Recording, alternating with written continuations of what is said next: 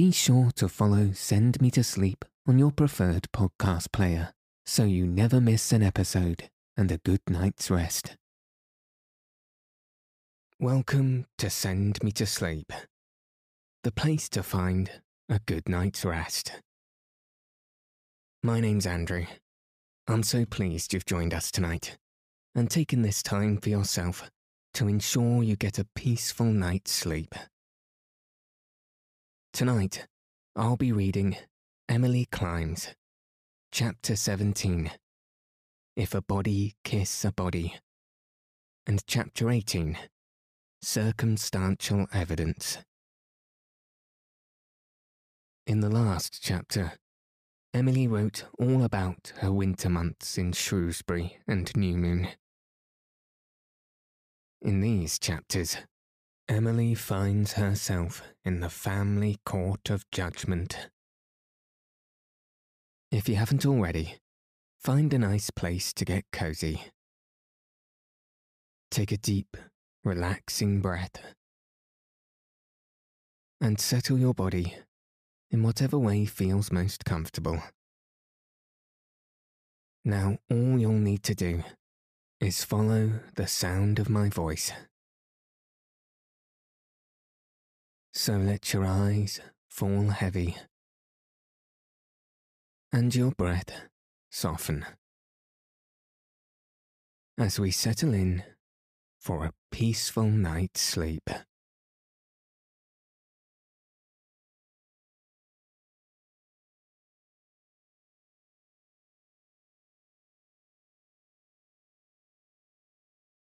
Chapter 17 If a Body kiss a body.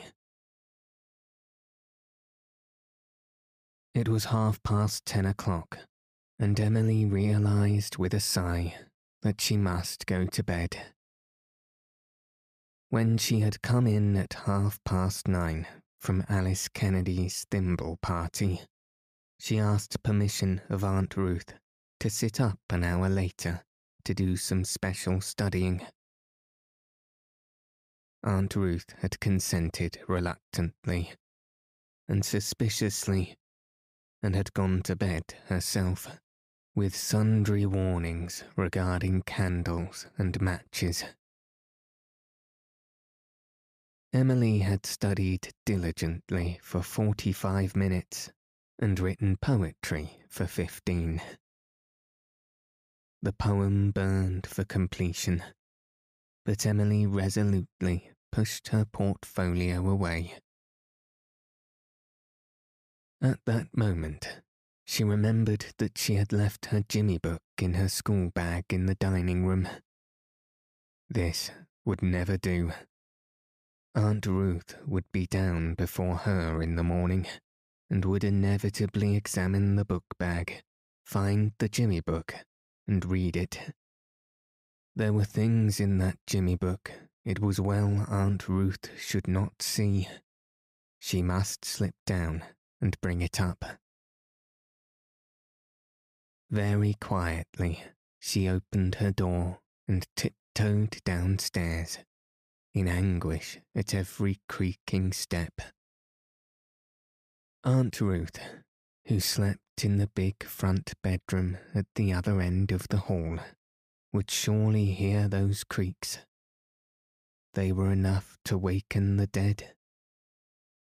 They did not waken Aunt Ruth, however, and Emily reached the dining room, found her book bag, and was just going to return when she happened to glance at the mantelpiece. There, propped up against the clock, was a letter for her, which had evidently come in the evening mail a nice, thin letter with the address of a magazine in the corner. Emily set her candle on the table, tore open the letter, found the acceptance of a poem and a check for three dollars.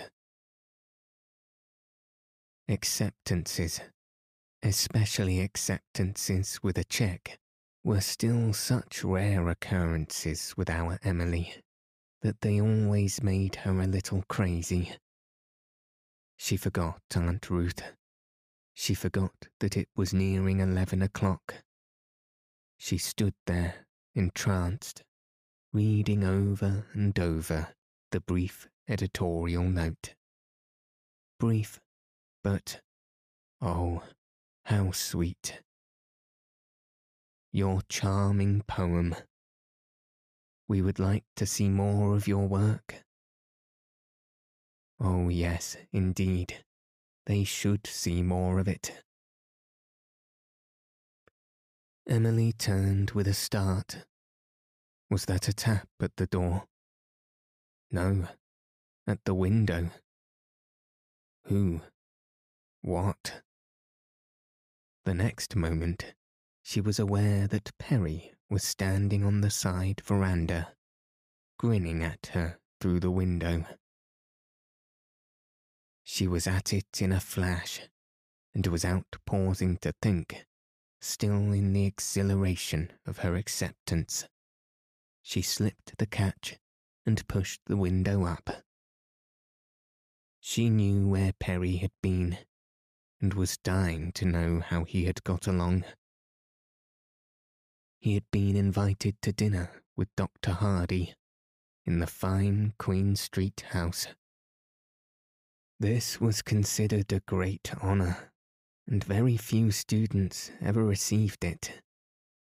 Perry owed the invitation to his brilliant speech at the interschool debate. Dr. Hardy had heard it and decided that here was a coming man. Perry had been enormously proud of the invitation and had bragged of it to Teddy and Emily not Ilse, who had not yet forgiven him for his tactlessness on the night of the debate. Emily had been pleased, but had warned Perry that he would need to watch his step at Dr. Hardy's. She felt some qualms in regards to his etiquette, but Perry had felt none. He would be all right, he loftily declared. Perry perched himself on the window pill, and Emily sat down on the corner of the sofa, reminding herself that it could only be for a minute. Saw the light in the window as I went past, said Perry. So I thought I'd just take a sneak round to the side and see if it was you. Wanted to tell you the tale while it was fresh. Say, Emily, you were right. R I G H T. I should smile. I wouldn't go through this evening again for a hundred dollars. How did you get along? asked Emily anxiously. In a sense, she felt responsible for Perry's manners such as he had acquired at New Moon. Perry grinned. It's a heart-rending tale. I've had a lot of conceit taken out of me. I suppose you'll say that's a good thing. You could spare some, said Emily coolly. Perry shrugged his shoulders. Well, I'll tell you all about it if you won't tell Ilse or Teddy. I'm not going to have them laughing at me. I went to Queen Street at the proper time. I remembered all you said about boots and ties and nails and handkerchiefs, and I was all right outside. When I got to the house, my troubles began. It was so big and splendid. I felt strange. Not afraid. I wasn't afraid then. But just a bit as if I was ready to jump. Like a strange cat when you try to pat it. I rang the bell, of course. It stuck up and kept on ringing like mad. I could hear it away down the hall, and thinks I, they'll think I don't know any better than to keep on ringing till somebody comes. And that rattled me.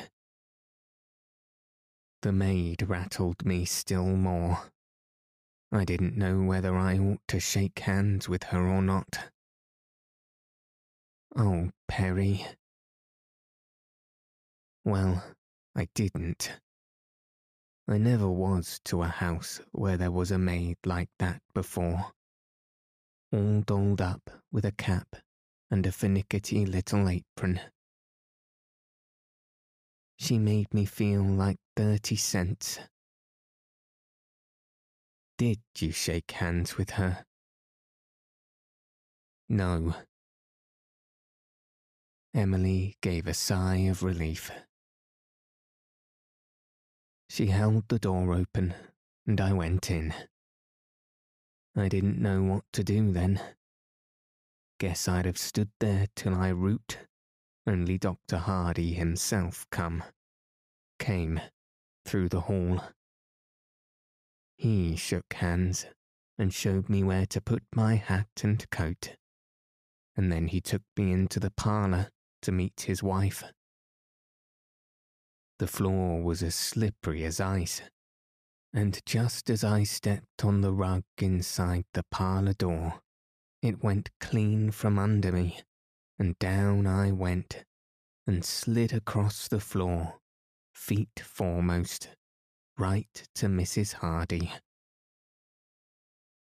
I was on my back, not on my stomach, or it would have been quite the proper caper wouldn't it? Emily couldn't laugh. Oh, Perry. Great snakes, Emily. It wasn't my fault. All the etiquette in the world couldn't have prevented it. Of course, I felt like a fool, but I got up and laughed. Nobody else laughed. They were all decent. Mrs. Hardy was smooth as wax. Hoped I hadn't hurt myself. And Dr. Hardy said he had slipped the same way more than once after they had given up their good old carpets and taken to rugs and hard wood. I was scared to move, so I sat down in the nearest chair and there was a dog on it. Mrs. Hardy's Peke. Oh, I didn't kill it. I got the worst scare of the two. By the time I had made port in another chair, the sw perspiration was just pouring down my face. Some more folks arrived just then so that kind of took the edge off me, and I had time to get my bearings. I found I had about ten pairs of hands and feet, and my boots were too big, of course. Then I found myself with my hands in my pockets, whistling. Emily began to say, Oh, Perry, but bit it off and swallowed it. What was the use of saying anything? I knew that wasn't proper, so I stopped and took my hands out and began to bite my nails. Finally, I put my hands underneath me and sat on 'em. I doubled my feet back under my chair and I sat like that till we went out to dinner. Sat like that when a fat old lady waddled in and all the other fellows stood up. I didn't. Didn't see any reason for it. There was plenty of chairs. But later on, it occurred to me that it was some etiquette stunt and I ought to have got up too, shouldn't I? Of course, said Emily, wearily, Don't you remember how Ilse used to rag you about that very thing? Oh, I'd forgotten. Ilse was always jawing about something. But live and learn. I won't forget again. You bet. There were three or four other boys there. The new French teacher and a couple of bankers and some ladies. I got out to dinner without falling over the floor and got into a chair between Mrs. Hardy and the aforesaid old lady. I gave one look over that table, and then, Emily, I knew what it was to be afraid of at last, all right. I never knew it before, honest. It's an awful feeling. I was in a regular funk. I used to think you carried fierce style at New Moon when you had company. But I never saw anything like that table. And everything so dazzling and glittering. And enough forks and spoons and things at one place to fit everybody out. There was a piece of bread folded in my napkin, and it fell out and went skating over the floor. I could feel myself turning red all over my face and neck. I suppose you call it blushing. I never blushed afore. Before. That I remember. I didn't know whether I ought to get up and go and pick it up or not. Then the maid brought me another one. I used the wrong spoon to eat my soup with, but I tried to remember what your Aunt Laura said about the proper way to eat soup. I'd get on all right for a few spoonfuls. Then I'd get interested in something somebody was saying and go gulp. Did you tilt your plate to get the last spoonful? asked Emily despairingly. No, I was just going to when I remembered it wasn't proper. I hated to lose it too. It was awful good soup, and I was hungry. The good old do-wagger next to me did. I got on pretty well with the meat and vegetables, except once. I had packed a load of meat and potatoes on my fork, and just as I lifted it, I saw Mrs. Hardy eyeing it, and I remembered I oughtn't to have loaded up my fork. And I jumped, and it all fell off in my napkin. I didn't know whether it would be etiquette to scrape it up and put it back on my plate so I left it there. The pudding was all right, only I ate it with a spoon. My soup spoon.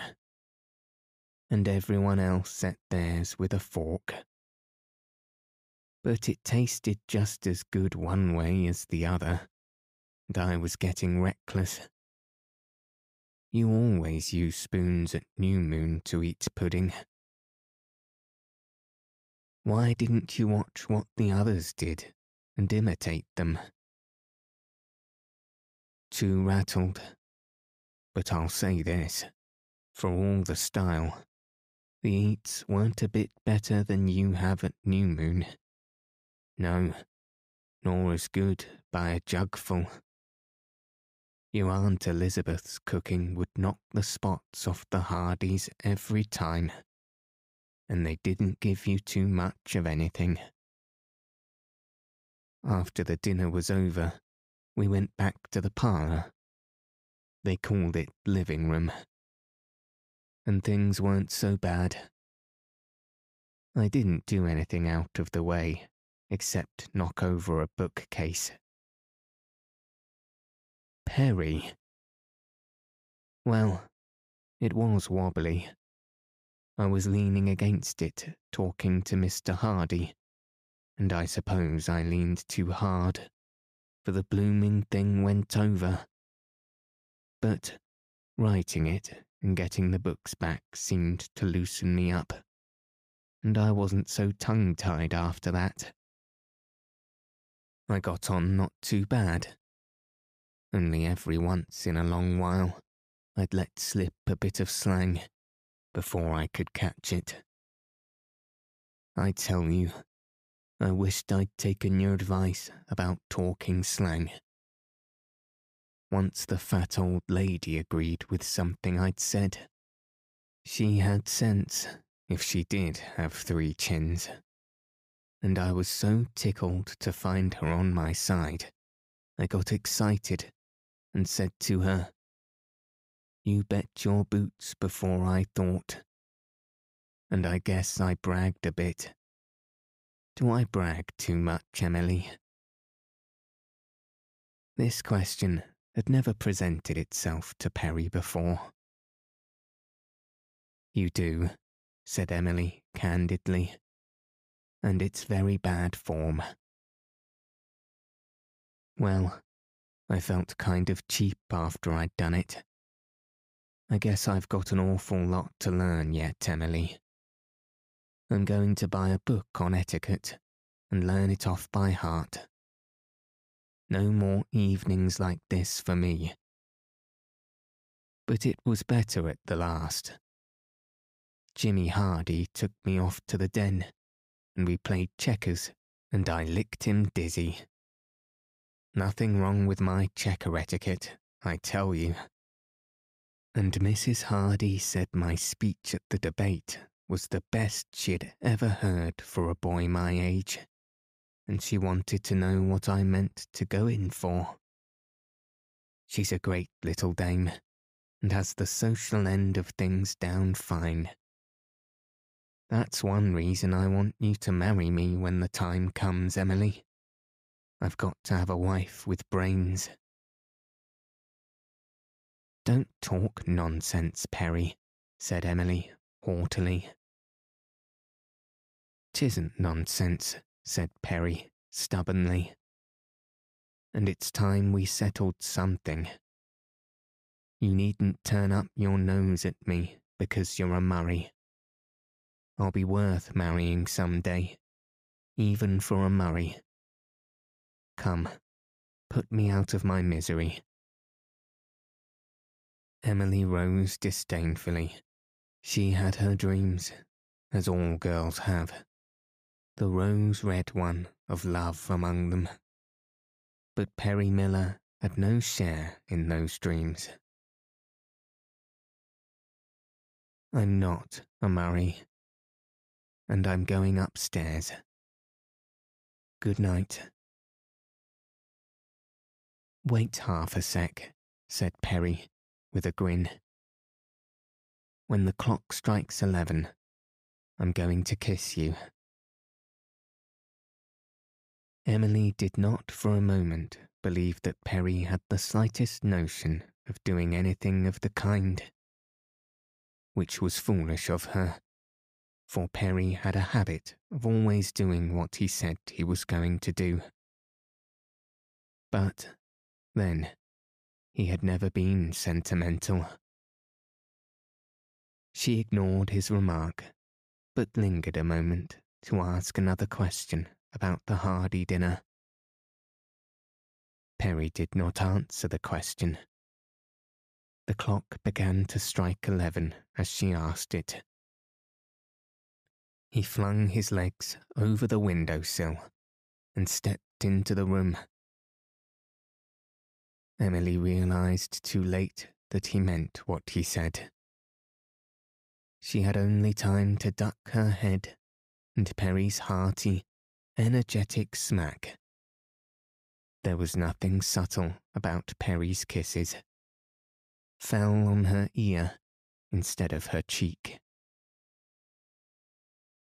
At the very moment Perry kissed her, and before her indignant protest could rush to her lips, two things happened. A gust of wind swept in from the veranda and blew the little candle out. And the dining room door opened, and Aunt Ruth appeared in the doorway, robed in a pink flannel nightgown and carrying another candle, the light of which struck upwards with gruesome effect on her set face with its halo of crimping pins. This is one of the places where a conscientious biographer feels that, in the good old phrase, a pen cannot do justice to the scene. Emily and Perry stood as if turned to stone. So for a moment did Aunt Ruth. Aunt Ruth had expected to find Emily there, writing, as she had done one night a month previously, when Emily had had an inspiration at bedtime had slipped down to the warm dining room to jot it down in her Jimmy book. But this, I must admit, it did look bad. Really, I think we can hardly blame Aunt Ruth for righteous indignation. Aunt Ruth looked at the unlucky pair. What are you doing here? she asked Perry. Stovepipe Town made a mistake. Oh, looking for a round square, said Perry offhandedly his eyes suddenly becoming limpid with mischief and lawless roguery. Perry's impudence. Aunt Ruth called it that, and, really, I think he was impudent. Naturally made a bad matter worse. Aunt Ruth turned to Emily. Perhaps you can explain how you came to be here at this hour, kissing this fellow in the dark. Emily flinched from the crude vulgarity of the question, as if Aunt Ruth had struck her. She forgot how much appearances justify Aunt Ruth, and let a perverse spirit enter into and possess her. She lifted her head haughtily. I have no explanation to give to such a question, Aunt Ruth. I didn't think you would have. Aunt Ruth gave a disagreeable laugh, through which a thin, discordant note of triumph sounded. One might have thought that, under all her anger, something pleased Aunt Ruth it is pleasant to be justified in the opinion we have always entertained of anybody. Well, perhaps you will be so good as to answer some questions.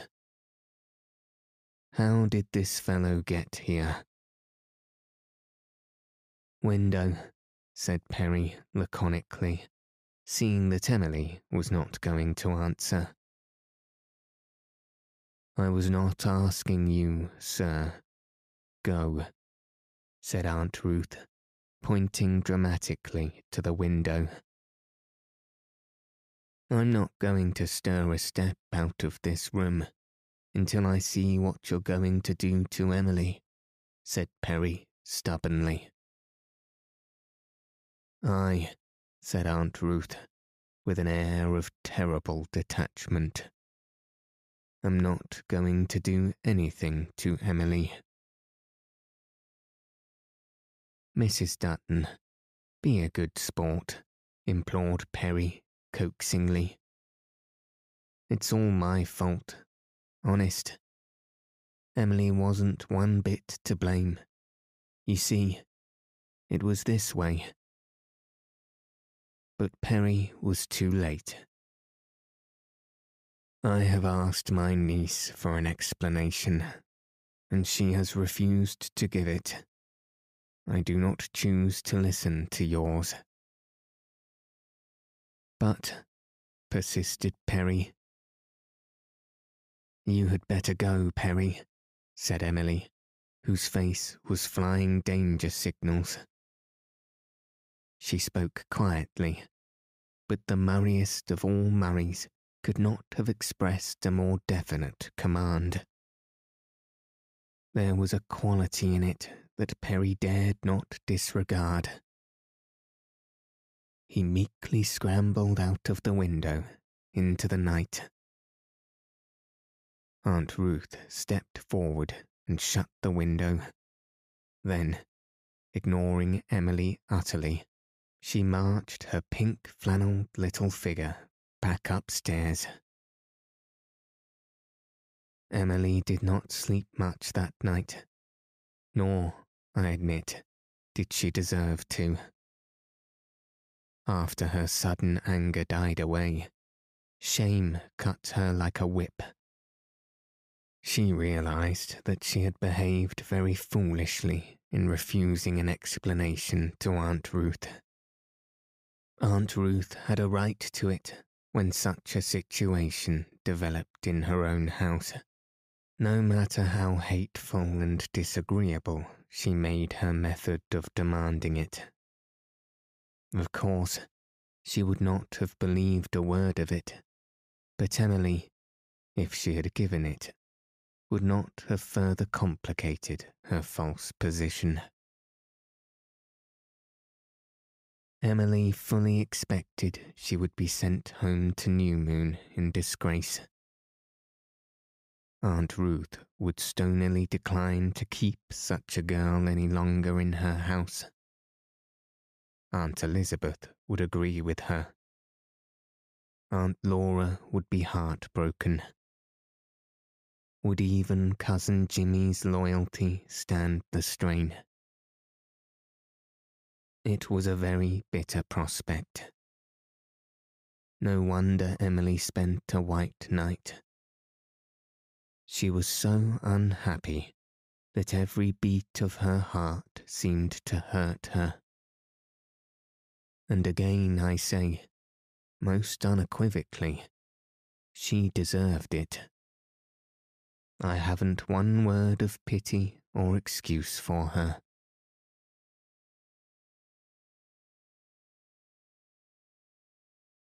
Chapter 18 Circumstantial Evidence At the Saturday morning breakfast table, Aunt Ruth preserved a stony silence, but she smiled cruelly to herself as she buttered and ate her toast. Anyone might have seen clearly that Aunt Ruth was enjoying herself and, with equal clearness, that Emily was not. Aunt Ruth passed Emily the toast and marmalade with killing politeness, as if to say, I will not abate one jot or tittle of the proper thing. I may turn you out of my house, but it will be your own fault if you go without your breakfast. After breakfast, Aunt Ruth went uptown. Emily suspected that she had gone to telephone to Dr. Burnley a message for New Moon. She expected when Aunt Ruth returned to be told to pack her trunk. But still, Aunt Ruth spoke not. In the middle of the afternoon, Cousin Jimmy arrived with the double seated box sleigh. Aunt Ruth went out and conferred with him. Then she came in and at last broke her silence. Put on your wraps, she said. We are going to New Moon. Emily obeyed mutely. She got into the back seat of the sleigh, and Aunt Ruth sat beside Cousin Jimmy in front. Cousin Jimmy looked back at Emily over the collar of his fur coat and said, Hello, Pussy. with just a shade too much of cheerful encouragement. Evidently, Cousin Jimmy believed something very serious had happened, though he didn't know what. It was not a pleasant drive through the beautiful greys and smokes and pearls of the winter afternoon. The arrival at New Moon was not pleasant either. Aunt Elizabeth looked stern. Aunt Laura looked apprehensive. I have brought Emily here, said Aunt Ruth, because I do not feel that I can deal with her alone. You and Laura, Elizabeth, must pass judgment on her behaviour yourself. So it was to be domestic court with her. Emily, at the bar of justice. Justice. Would she get justice? Well, she would make a fight for it. She flung up her head and the colour rushed back into her face. They were all in the sitting room when she came down from her room. Aunt Elizabeth sat by the table. Aunt Laura was on the sofa, ready to cry. Aunt Ruth was standing on the rug before the fire, looking peevishly at Cousin Jimmy, who, instead of going to the barn as he should have done, had tied the horse to the orchard fence and had seated himself back in the corner, determined, like Perry, to see what was going to be done to Emily. Ruth was annoyed. She wished Elizabeth would not always insist on admitting Jimmy to family conclaves when he desired to be present. It was absurd to suppose that a grown up child like Jimmy had any right there. Emily did not sit down. She went and stood by the window, where her black head came out against the crimson curtain, as softly and darkly clear as a pine tree against a sunset of spring. Outside, a white, dead world lay in the chilly twilight of early March. Past the garden and the Lombardy poplars, the fields of New Moon looked very lonely and drear, with the intense red streak of lingering sunset beyond them. Emily shivered. Well, said Cousin Jimmy, Let's begin and get it over. Emily must want her supper. When you know what I know about her, you will think she needs something besides supper, said Mrs. Dutton tartly. I know all anyone need know about Emily, retorted Cousin Jimmy. Jimmy Murray you are an ass, said Aunt Ruth angrily. Well, we're cousins, agreed Cousin Jimmy pleasantly. Jimmy, be silent, said Elizabeth majestically. Ruth, let us hear what you have to say. Aunt Ruth told the whole story she stuck to facts, but her manner of telling them made them seem even blacker than they were. She really contrived to make a very ugly story of it, and Emily shivered again as she listened. As the telling proceeded, Aunt Elizabeth's face became harder and colder. Aunt Laura began to cry, and Cousin Jimmy began to whistle. He was kissing her neck, concluded Aunt Ruth. Her tone implied that, bad as it was to kiss on ordinary places for kissing, it was a thousandfold more scandalous and disgraceful to kiss the neck. It was my ear, really, murmured Emily, with a sudden, impish grin she could not check in time. Under all her discomfort and dread, there was something that was standing back and enjoying this. The drama, the comedy of it.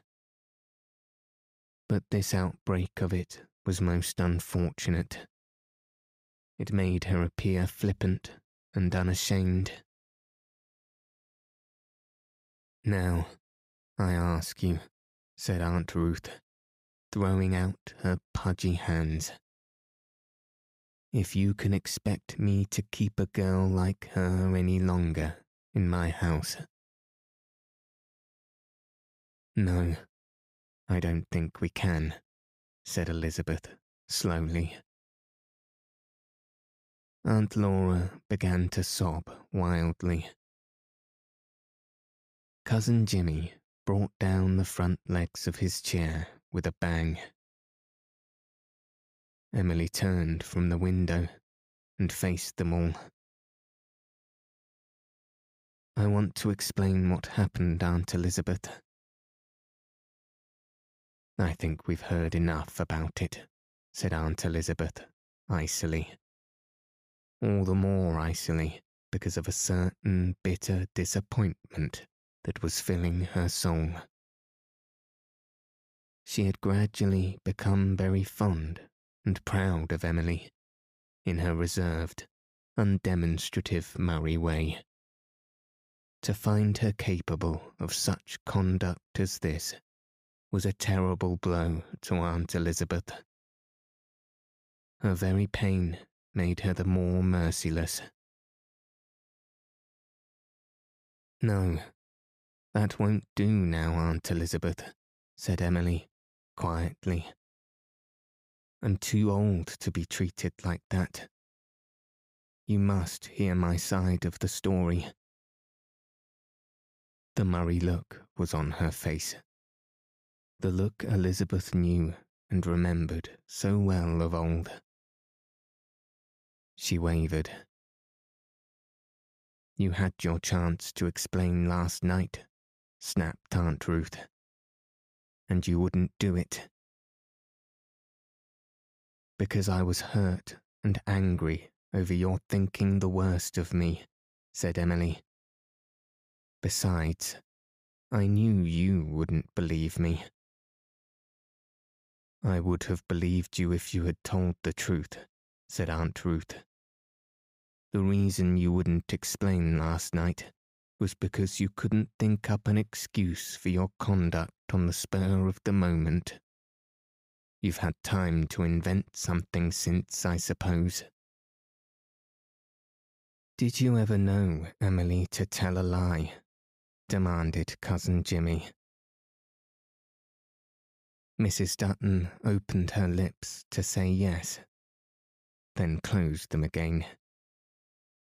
Suppose Jimmy should demand a specific instance.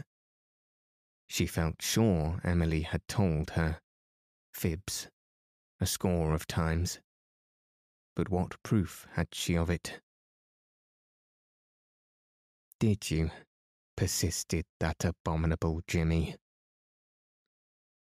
I'm not going to be catechized by you. Aunt Ruth turned her back on him Elizabeth, I've always told you that girl was deep and sly, haven't I? Yes, admitted poor Elizabeth, rather thankful there need be no indecision on that point. Ruth had certainly told her so, times out of number. And doesn't this show I was right? I'm afraid so. Elizabeth Murray felt that it was a very bitter moment for her. Then it is for you to decide what is to be done about the matter, said Ruth triumphantly. Not yet, interposed Cousin Jimmy resolutely. You haven't given Emily the ghost of a chance to explain. That's no fair trial. Now let her talk for ten minutes without interrupting her once. That is only fair, said Elizabeth with sudden resolution. She had a mad, irrational hope that, after all, Emily might be able to clear herself. Oh, well, Mrs. Dutton yielded ungraciously and sat herself down with a thud on old Archibald's chair. Now, Emily, tell us what really happened, said Cousin Jimmy. Well, upon my word, exploded Aunt Ruth. You mean to say I didn't tell you what really happened? Cousin Jimmy lifted his hand. Now, now, you had your say. Come, pussy. Emily told her story from beginning to end.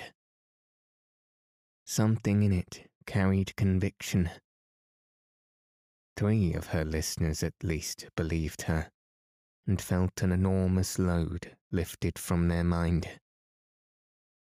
Even Aunt Ruth, deep down in her heart, knew Emily was telling the truth, but she would not admit it. A very ingenious tale, upon my word, she said derisively. Cousin Jimmy got up and walked across the floor. He bent down before Mrs. Dutton and thrust his rosy face with its forked beard and childlike brown eyes under his shock of grey curls, very close to hers.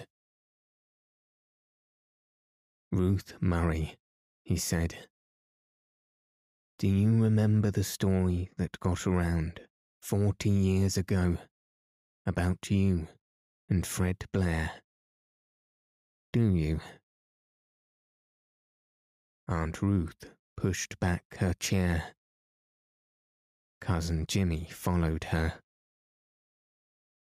Do you remember that you were caught in a scrape that looked far worse than this?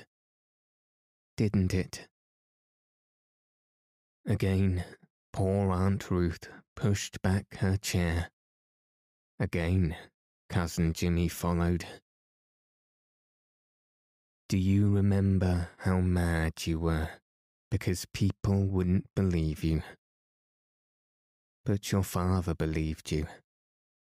He had confidence in his own flesh and blood, hadn't he? Aunt Ruth had reached the wall by this time and had to surrender at discretion. I. I remember well enough, she said shortly. Her cheeks were a curdled red. Emily looked at her interestedly. Was Aunt Ruth trying to blush? Ruth Dutton was, in fact, living over some very miserable months in her long past youth. When she was a girl of eighteen, she had been trapped in a very ugly situation. And she had been innocent, absolutely innocent. She had been the helpless victim of a most impish combination of circumstances. Her father had believed her story, and her own family had backed her up. but her contemporaries had believed the evidence of known facts for years. Perhaps believed it yet, if they ever thought about the matter. Ruth Dutton shivered over the remembrance of her suffering under the lash of scandal. She no longer dared to refuse credence to Emily's story but she could not yield gracefully. Jimmy, she said sharply, will you be good enough to go away and sit down? I suppose Emily is telling the truth. It's a pity she took so long deciding to tell it. And I'm sure that creature was making love to her. No, he was only asking me to marry him, said Emily coolly. You heard three gasps in the room. Aunt Ruth alone was able to speak. Do you intend to, may I ask? No, I've told him so half a dozen times. Well, I'm glad you had that much sense. Stovepipe Town, indeed. Stovepipe Town had nothing to do with it. Ten years from now, Perry Miller will be a man whom even a Murray would delight to honour. But he doesn't happen to be the type I fancy. That's all. Could this be Emily?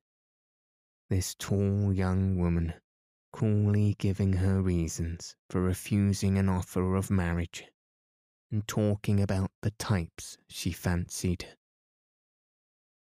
Elizabeth, Laura, even Ruth looked at her as if they had never seen her before, and there was a new respect in their eyes.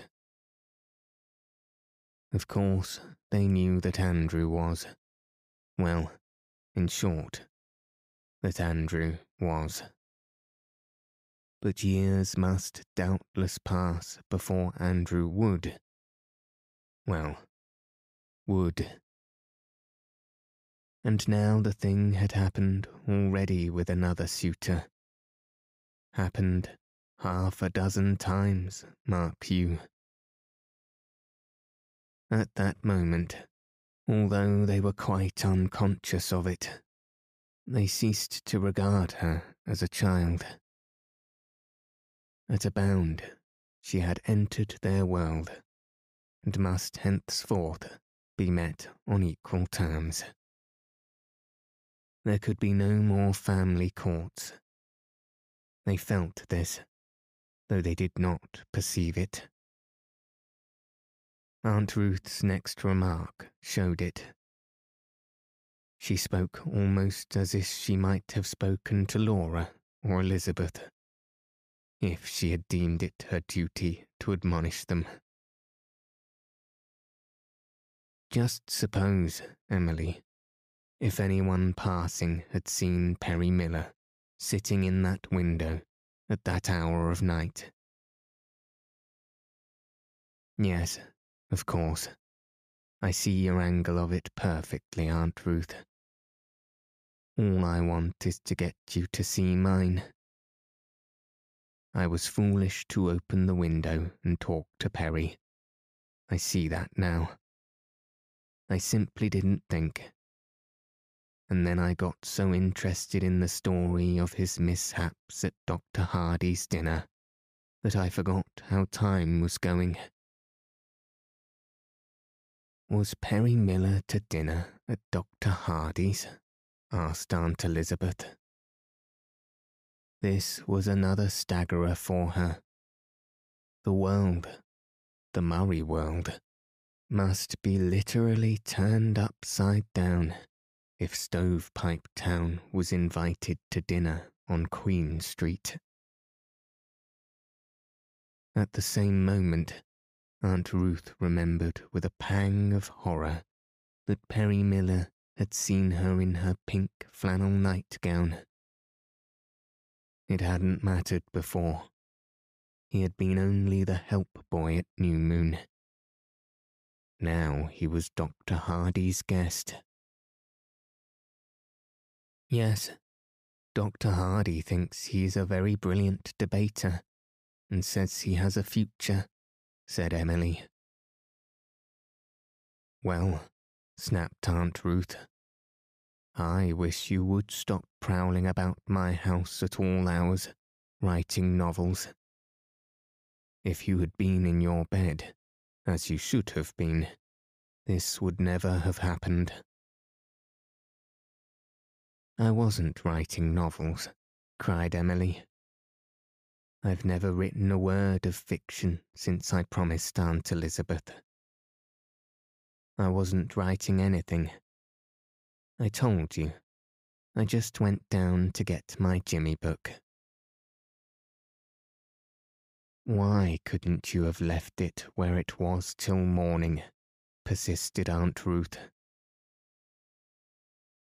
Come, Come, said Cousin Jimmy. Don't start up another argument. I want my supper. You girls go and get it. Elizabeth and Laura left the room as meekly as if old Archibald Murray himself had commanded it. After a moment, Ruth followed them. Things had not turned out just as she anticipated. But, after all, she was resigned.